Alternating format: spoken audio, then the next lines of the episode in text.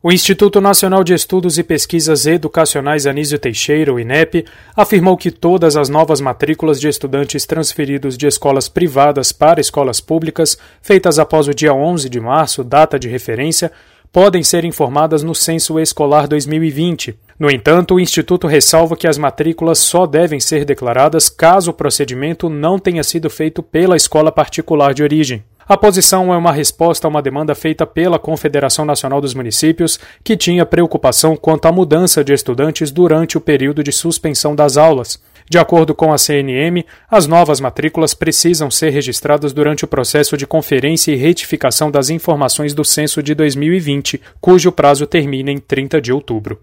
Reportagem Tiago Marcolini.